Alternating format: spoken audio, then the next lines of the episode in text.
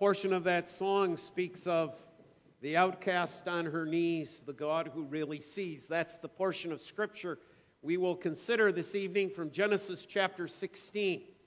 Genesis chapter 16. For those of you visiting tonight, uh, we are on a series of messages on angels. We have dealt, uh, in a sense, with the theo- theological aspect, the creation of angels, uh, the existence of Satan, um, the fall of Satan, the reality of his work. Uh, we've seen the first placement of angels uh, in the garden or at the entrance to the garden. We saw that last Lord's Day evening as a great testament of God's grace to prevent Adam from touching that tree of life because he himself was going to become the tree of life so that we might live forever without the sin of this world and of ourselves clinging to us.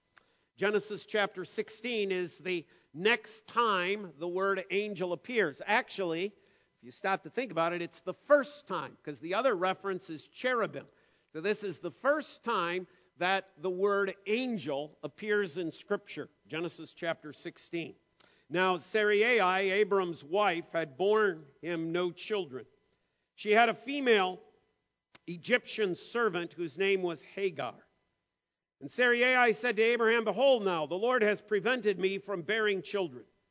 Go into my servant, and it may be that I shall obtain children by her. And Abram listened to the voice of Sarai.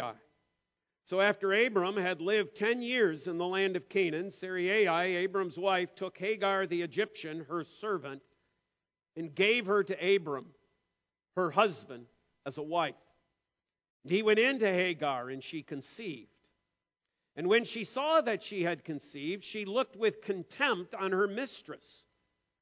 And Sarai said to Abram, May the wrong done to me be on you. I gave my servant to your embrace, and when she saw that she had conceived, she looked on me with contempt. May the Lord judge between you and me. But Abram said to Sarai, Behold, your servant is in your power. Do to her as you please. And Sarai dealt harshly with her, and she fled from her. The angel of the Lord found her by the spring of water in the wilderness, the spring on the way to Shur. And he said, Hagar, servant of Sarai, where have you come from and where are you going? She said, I am fleeing from my mistress Sarai.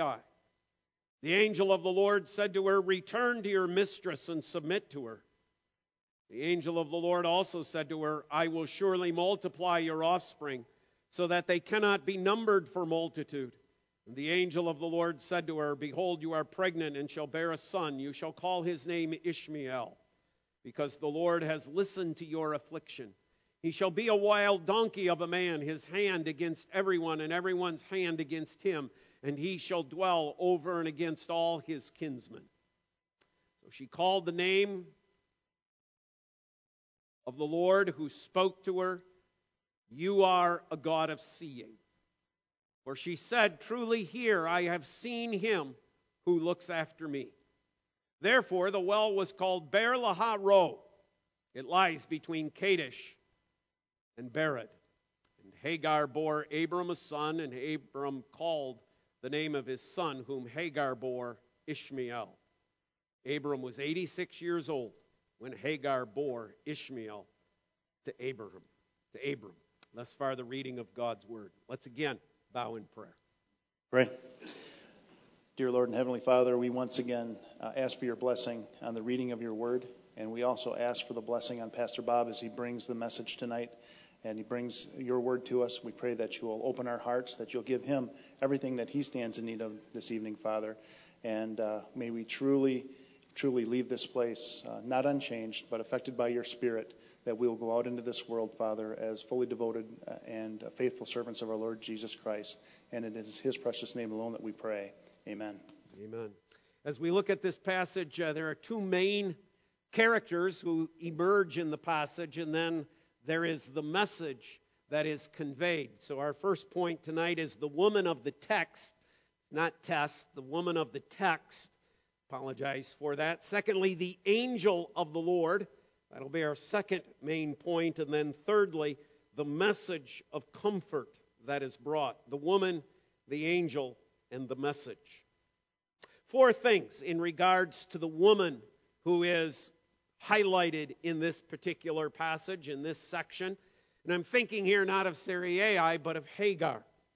Four things. One, we learn that she is a servant girl. She is some sort of slave. We don't know quite the, the relationship between her and Sarai, except it is certainly uh, the, the relationship of one who is in charge, Sarai, and the one who is there to serve, Hagar.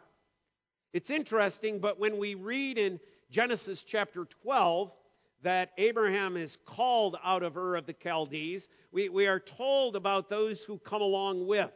And, and specifically is mentioned Lot. But it's interesting, there is no mention of a Hagar. And you would think, given the circumstances and what is about to occur, that, that if Hagar had been a part of the family at that particular time, the Lord probably would have included her name in Holy Scripture as well. But you see, at the end of chapter 12, something else happens.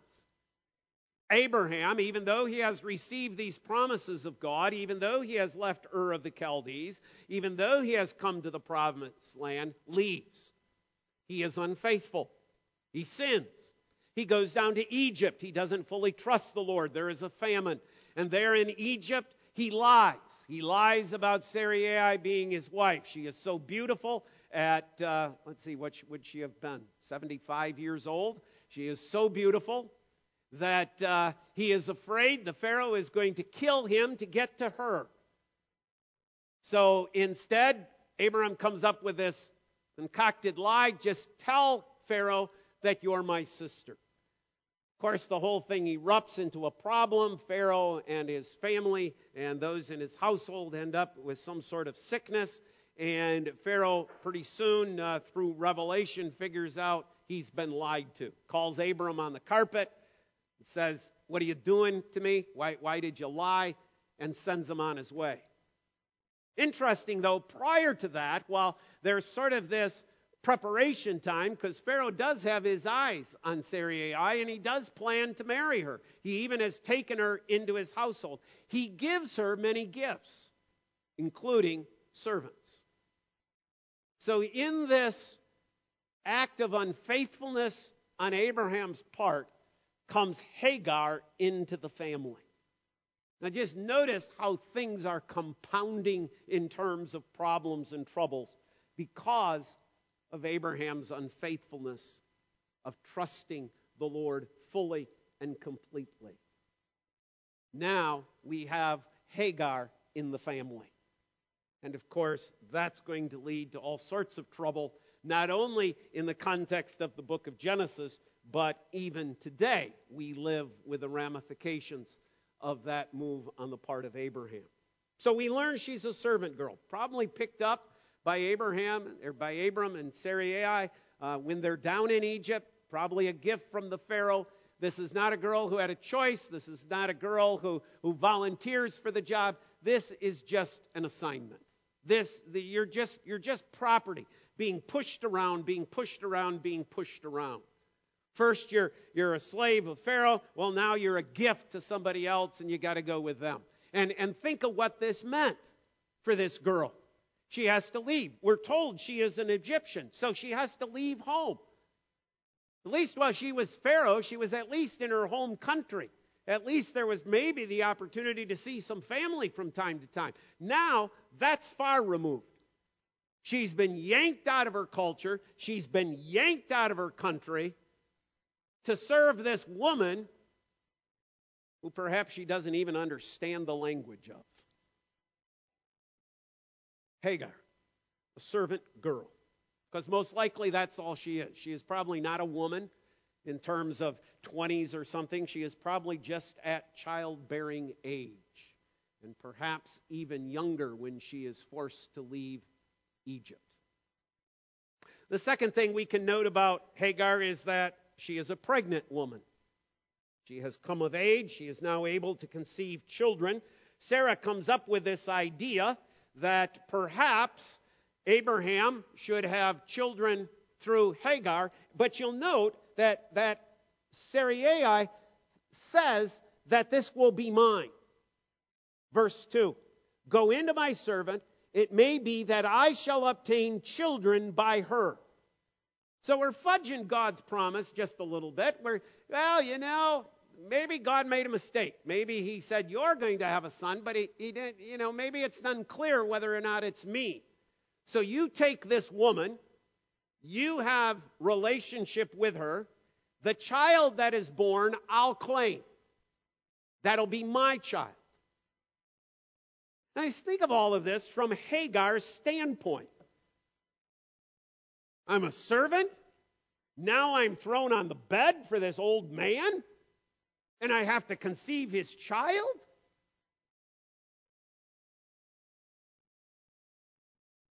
Can you imagine in her mind what is going on?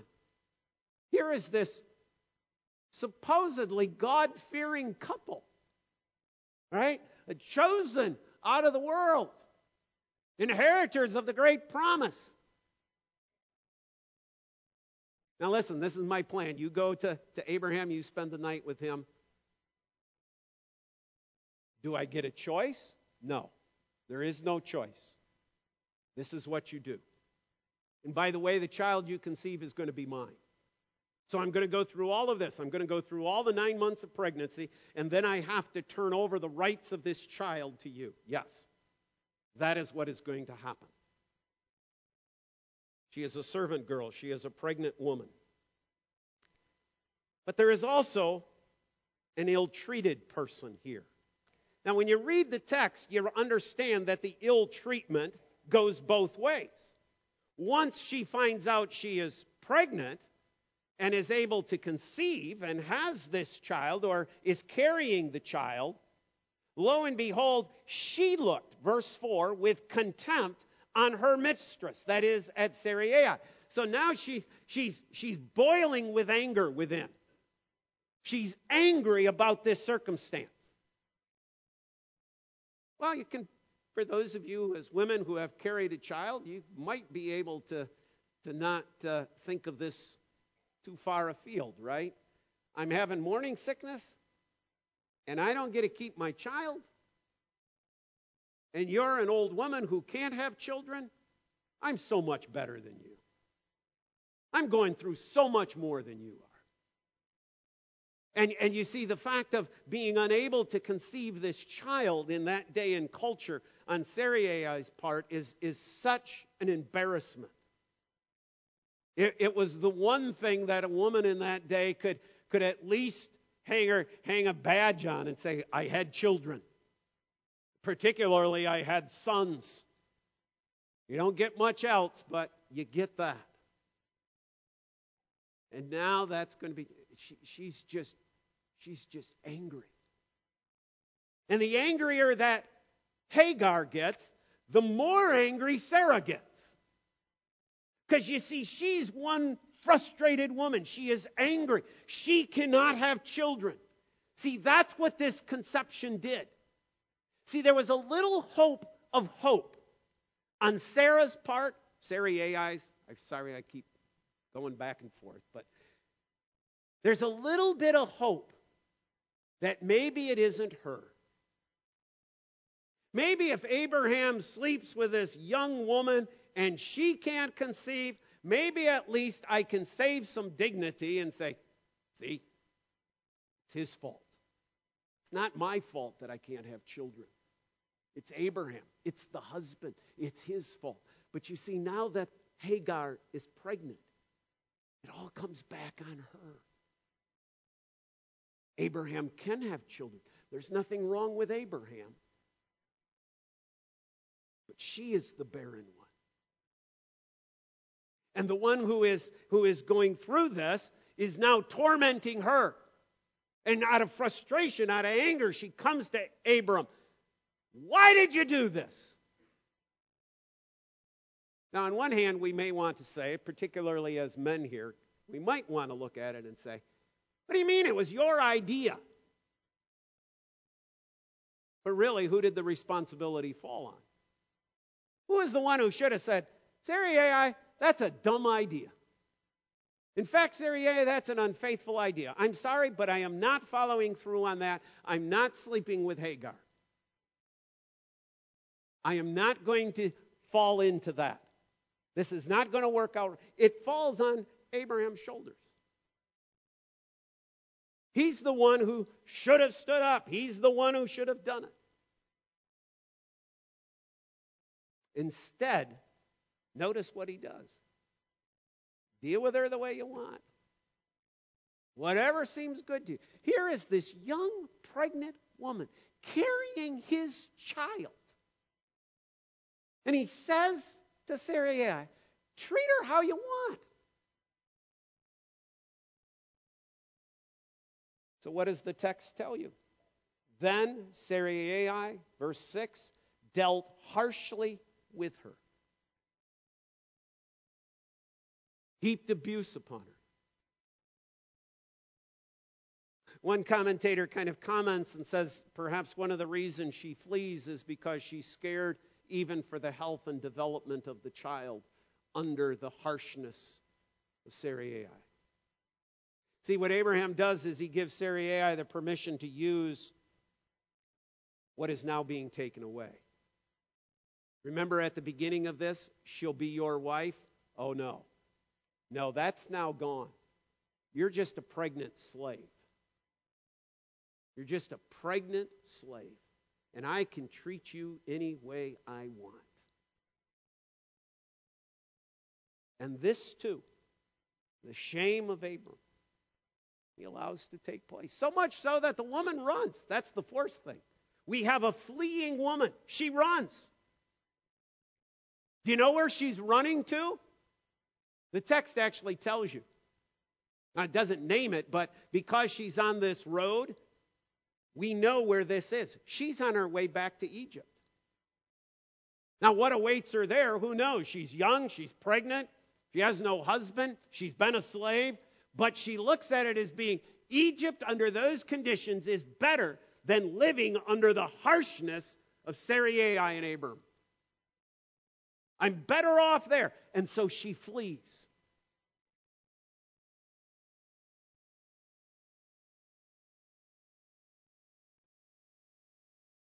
And we look at this story we go, this is just so tragic. This is just so horrible. I know some of you in this room, in more ways than one, have suffered abuse. You know something, not that the circumstances are the same, but you know something of what it's like to be a Hagar.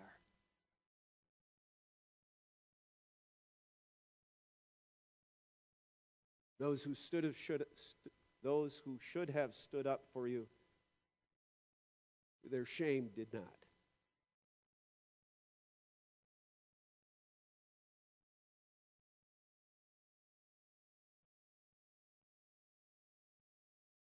Go, Lord, where are you? Don't you care about these circumstances? Don't you care about this situation? And just when we're at in a sense, our wits' end, just when she's at her wits' end. Because Abraham and Sarah don't care. She's gone, good, that's it. Here comes grace. Here comes grace. The angel of the Lord found her. She wasn't seeking him. She wasn't seeking the Lord. She wasn't seeking anybody. She was going to go back home. But the angel of the Lord found her.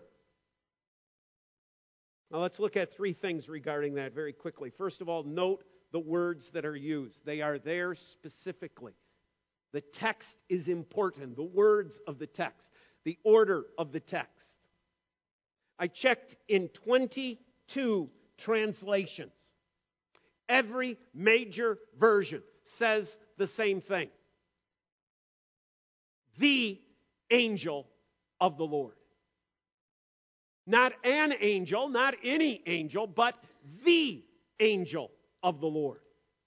Remember what I told you last week when we, when we first opened up Genesis chapter 3 and there we find cherubim? And I said, you know, remember the folks from Answers in Genesis. Whenever there is a first, there, there is something for us to take hold of. Well, here's another first. This is the first time the word angel is used. This is the first time in all of Scripture an angel comes with a message. God doesn't just send an angel, it is the angel of the Lord. That's who we're told it is. The statements that are made. Look with me at verse 10. In verse 10, we are told, The angel of the Lord also said to her, I will surely multiply your offspring so that they cannot be numbered for multitude. Now stop and think. The angel of the Lord. What angel? What, as we've thought about these created beings of great power, of great knowledge, and so on, do, do angels, have we read anywhere that angels have the power to give life? No, that soul, creation of life, is not in the realm of the angels. Only God can create life. And yet, the angel of the Lord says, I will give you children. Note as well, down in verse 13, that when we read, for example, she called the name of the Lord who spoke to her. You are a God of seeing. Now, remember, this is God's inspired word. This isn't a lie. She's not going, oh, yeah, I think it's God. And God's going, oh, man, I don't know how that got in there. That's so wrong. Of course, this is what is to be there. This is what God has given us. Her words are words of truth. She called the name of the Lord who spoke to her. Well, who just spoke to her? The angel of the Lord, who she says is the Lord, who she says is Yahweh. Think about it, my friends. The first message conveyed. Is it going to be an angel? Or is it going to be the Lord Himself? Note as well, not only those statements, note the testimony that she gives. This is the well of the living one. This is the God who sees me. Well, you know, I don't know, that's kind of fuzzy. Turn to the book of Malachi very quickly. Just, just one, I have several here, but let's just look at Malachi.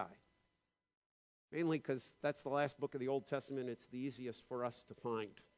Malachi chapter 3. Because you might be thinking, well, the, is the comparison between an angel and the Lord ever a little clearer? As if this isn't clear. Yeah, Malachi chapter 3. Behold, I send my messenger, and he will prepare the way before me. And the Lord who you seek will suddenly come to his temple, and the messenger of his covenant in whom you delight. Now, listen to the description of the messenger of the covenant. Behold, he is coming, says the Lord of hosts. But who can endure the day of his coming? Who can stand when he appears? For he is like a refiner's fire and the fuller's soap. He will sit as a refiner and purifier of silver, and he will purify the sons of Levi and refine them like gold and silver, and they will bring offerings to the Lord in righteousness. Now, do you think he's talking about John the Baptist? Or is the messenger of the covenant the angel of the covenant? Christ.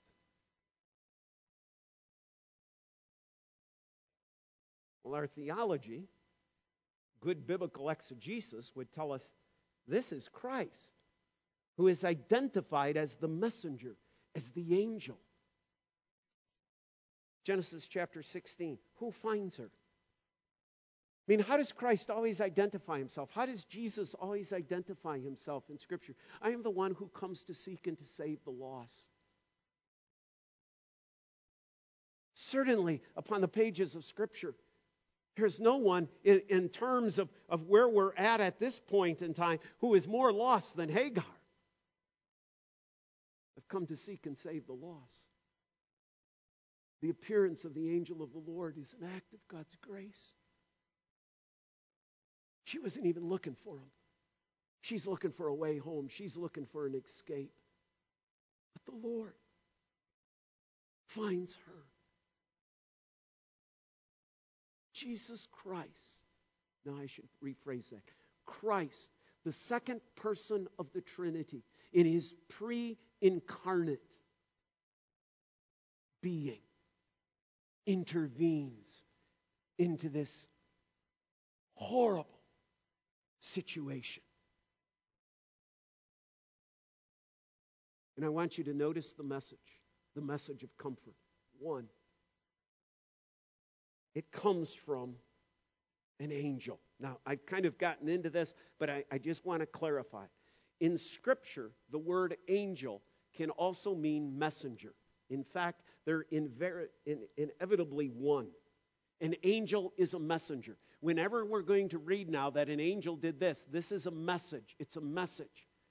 And, and what we're going to find is as, as we go through the pages of scriptures, these angels come with messages. This is the way in which they generally interact with us as human beings. They come as God's messengers. So that when we read, for example, in Revelation chapters 2 and 3, to the angel of the church of Thyatira, right, to the angel of the church of Philadelphia, okay? It, probably our best way of understanding that is angel in terms of messenger. Those words are probably, as one of you has pointed out, okay, more directed at the pastor of the church. Hey, pastor, look what's going on in your church. Look at the blessings. But you need to correct this. The messenger, Christ Himself, comes to this woman, Hagar. And note what he says go back and submit. And remember this morning I we, we talked about rhetorical questions. Uh, you know, who has bewitched you, O Galatians? Look at it here, right? Verse 8. Hagar, servant of Sarai. Boy, he knows a lot about her. But yet he asks, Where have you come from and where are you going? He knows. He knows exactly. What's the point of asking the question then? For her to admit, I'm fleeing. I'm fleeing from the one of whom I am responsible to. The angel of the Lord said to her, verse 9, Return to your mistress and submit to her. Can you imagine how hard those words were to hear?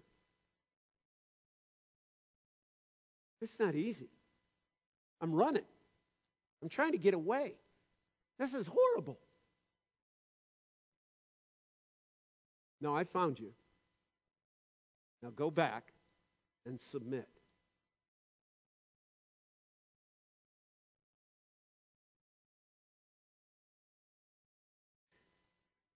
See, there's no hope for Hagar in Egypt. She needs to come back. She needs to submit. This is Christ. Sometimes the words of comfort of Christ are not pleasant words. They're hard. They're difficult. They don't come easy for us to hear. Go home. Submit. But think of the way. Go home, submit. But go home and submit. But that's not the only message. If that were it, okay, we might well stop here and go, wow, this is, this is tough. But there's more. So you always got to read the rest. He also brings to her a prophecy. A prophecy that is filled with amazing blessings for her and her situation. Think of her situation. Think of the condition. Think of where she's at. What does the, the angel, what does the messenger, what does Christ tell her? He tells her, one, you're going to have many descendants. It looks kind of helpless here. Who's going to marry me? Where am I? Where's all that going to come from? You will have many descendants. The child, and perhaps this is some validity of the fact she was actually worried about the health of the child and being able to deliver it. Christ tells her, You will have the child. The child will be born. She may be thinking, Did, did Sarai do tremendous damage? Am I, am I going to miscarry because of what the harsh conditions I've been living under? Because the harshness, it carries with it the idea of not only verbal, but also physical. You're going to have the child. The child is going to live. And not only will the child live, the child will be a son. She's taken care of. She is going to be taken care of for the rest of her life because there will be a son to watch over her and protect her. A son who is going to be strong, a son who is going to be free. You know, that we might read the, the testament that he's going to be a wild donkey, and we go, is that a compliment? Yes, it was a huge compliment. The donkey is the symbol of peace, the donkey was the symbol of strength, the donkey was the symbol of independence. Your son is going to be free and independent, but you need to go back and submit. Because you see, there's a bigger picture going on here, isn't there? There's the bigger picture, not just of Hagar going back to Abraham and Sarai and submitting to them. There's a picture of this Ishmael having to be in submission to Isaac.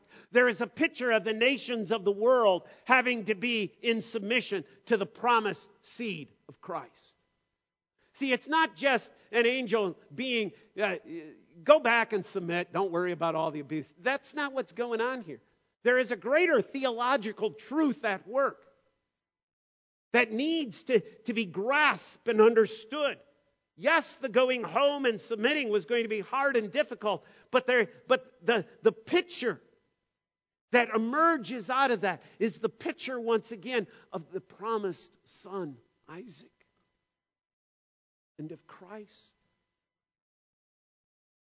He might well have told her, You need to go back and submit, because someday all those descendants that I just promised you are going to fall on their knees before me. Your going back and submitting is a picture of what is going to happen.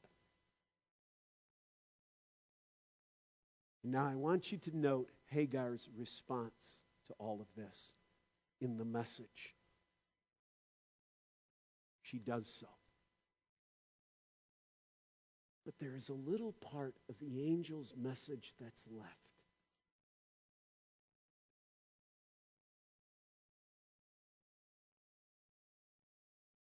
He shall dwell over against his kinsmen. It's not all going to be peace. There's going to be friction. There's going to be hostility. Hagar's response is this is the God who hears. This is the God who sees.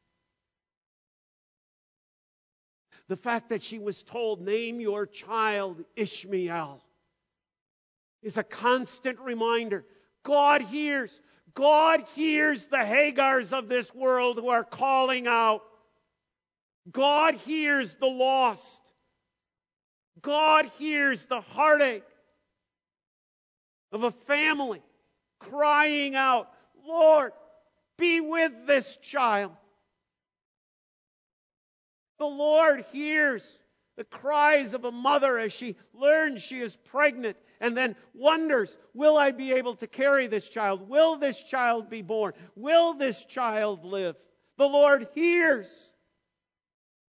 But he also sees. Oh, the tremendous grace that God has here.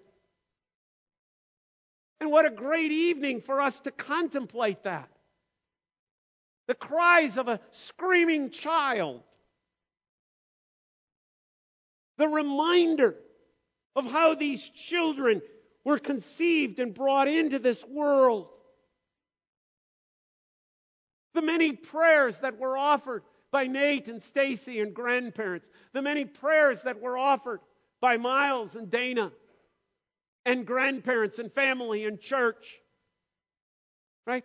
What happened? The Lord hears.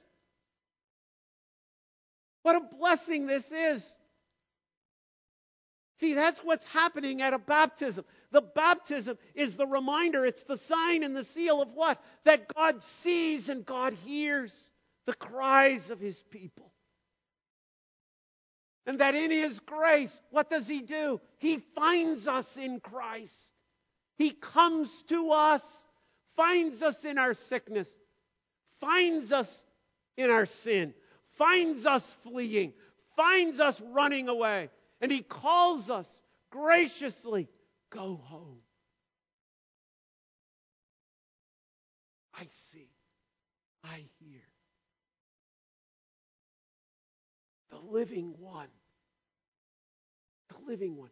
The God of Abraham, the God of Isaac, and the God of Jacob has been with us tonight. The God who came in covenant to those men comes to us this evening with his promise, his promise to Cole, his promise to Josie. If you cry out to me, I will hear.